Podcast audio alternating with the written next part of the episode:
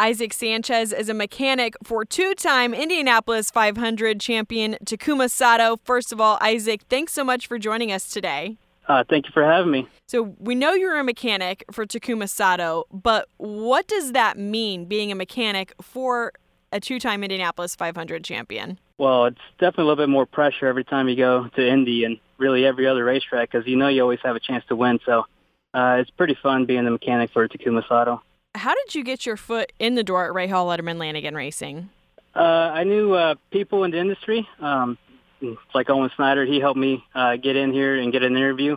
And then once I interviewed, um, they liked me as a mechanic, and they said they would hire me. You know, walking up and down pit lane in the NTT IndyCar Series, the diversity within the paddock is growing, but we have this push for diversity for a reason. We want that to grow even more. What made you think you know, I can do this in the NTT IndyCar Series?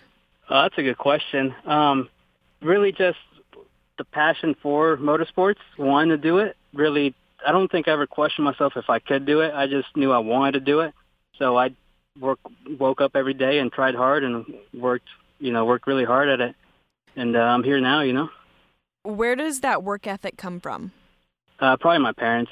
You know, my dad and my mom. They both uh, instilled hard work in me. I see them every day, you know, still working hard. So uh, just watching them get up every day and working, uh, you know, instilled a work ethic inside of me. So in October of 2019, you joined Rahal Letterman Lanigan Racing. And then, as we know, the pandemic hit. But then Takuma Sato came away as the Indy 500 champion, and you got to go over the wall for him. What was that like? Pretty incredible pretty uh, amazing. I, you know, just pretty lost for words, honestly. I did it, you know, I never expected to be to win an Indy 500 after my first year, and we did that. You know, especially going over the wall then too, with all the pressure of that coming along with it. So, uh, pretty incredible experience, and honestly, every day, every year, it just gets better when you think about it. Take me back to that day and that moment when Takuma crossed the yard of bricks. What was going through Isaac Sanchez's head? Well, the day was pretty special day because in the morning, uh, you kind of knew you had a really good chance of winning the race. We qualified in uh, P3, so we were on the front row. And just looking around at all the guys, we all kind of had a hunch that we were going to be in contention to win this thing. So you just stayed focused. You you just told yourself uh, you've always dreamed about winning this race, and this is your one chance to win it right here, right now. So just stay focused and just do your job and just be extra alert. You know, have your head on the swivel and be ready for anything because in pit lane anything can happen. And during that race anything can happen but you have to be perfect on that day too. You have to have clean stops. Uh the driver has to drive well and that's what we did that day. So it's just it's just pretty intense and pretty pretty magical honestly. As you walk up and down pit lane, you really don't see many Hispanic faces within the paddock. Do you feel like there's extra pressure on you to represent Hispanic people everywhere and, and the fact that you can be successful within the NTT IndyCar series? I'm not so sure about the extra pressure, but it's definitely uh, a sense of pride, of you know, to be one of the only Hispanics in the industry working here as a mechanic for for a, a team like Rahal and in the IndyCar series. Um, you know, you look around and you see other uh, other Hispanics uh, around here working, and you know, you kind of just you understand that we're both kind of looking at this as a pretty special moment for all of us working in the IndyCar series.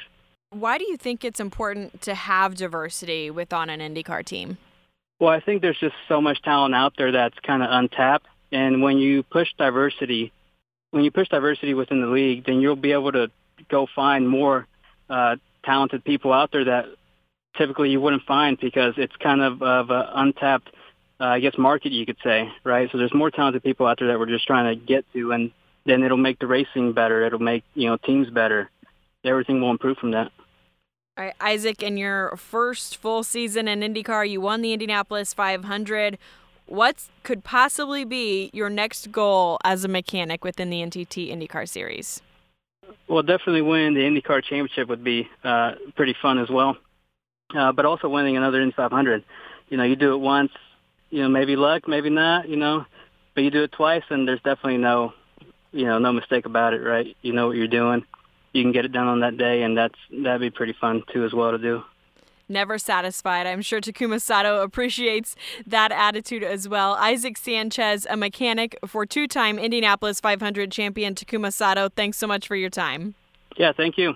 I'm Katie Kyle. That's On Track with Diversity for the NTT IndyCar Series.